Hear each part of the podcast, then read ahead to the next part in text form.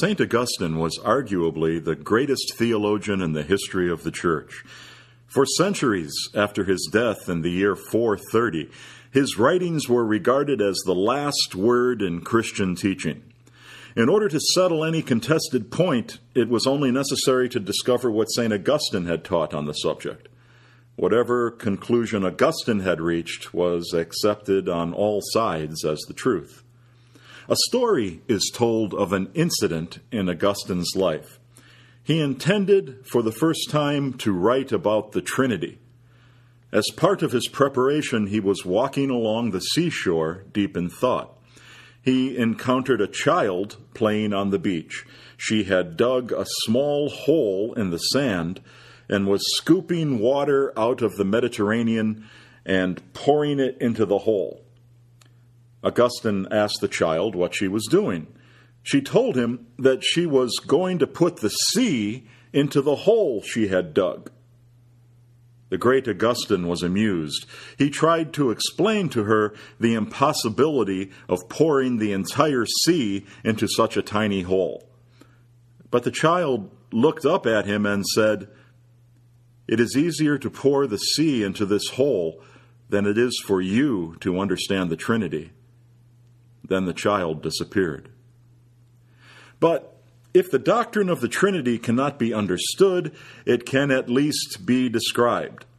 The Father, Son, and Holy Spirit are three persons in one God, three equal persons, having the same divine nature, each infinite, yet each distinct from the other two.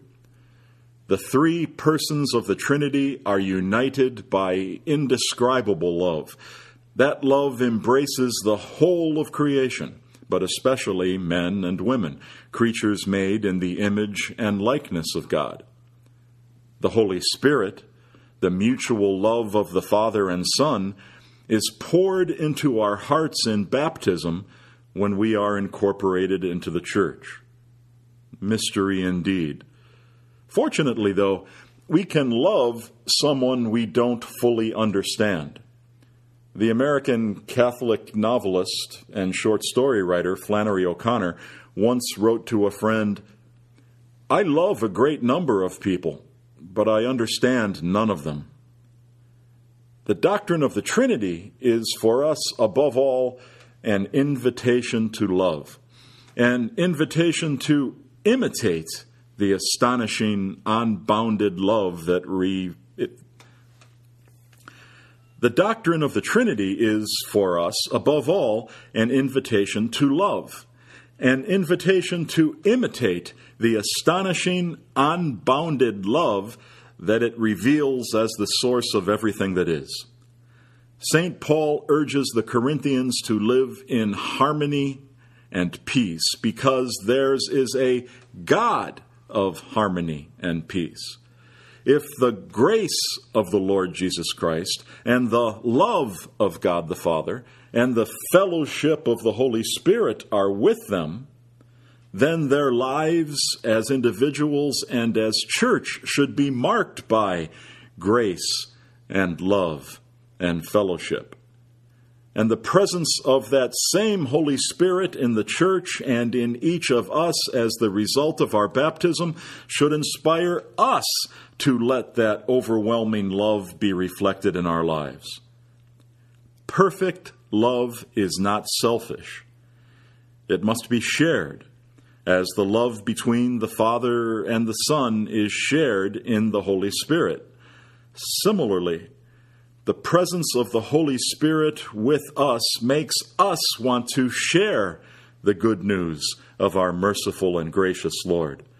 We cannot be spiritual misers who try to squirrel away the spiritual treasure we have received. On the contrary, our baptism obligates us to offer to share what is most precious to us our faith and our fellowship with the world. There is a hole, a lack, a thirst in the heart of every human being that could swallow up an ocean and be left unfilled, unquenched. As Christians, we know that in Christ the Holy Spirit can fill us up, can relieve our terrible human longing.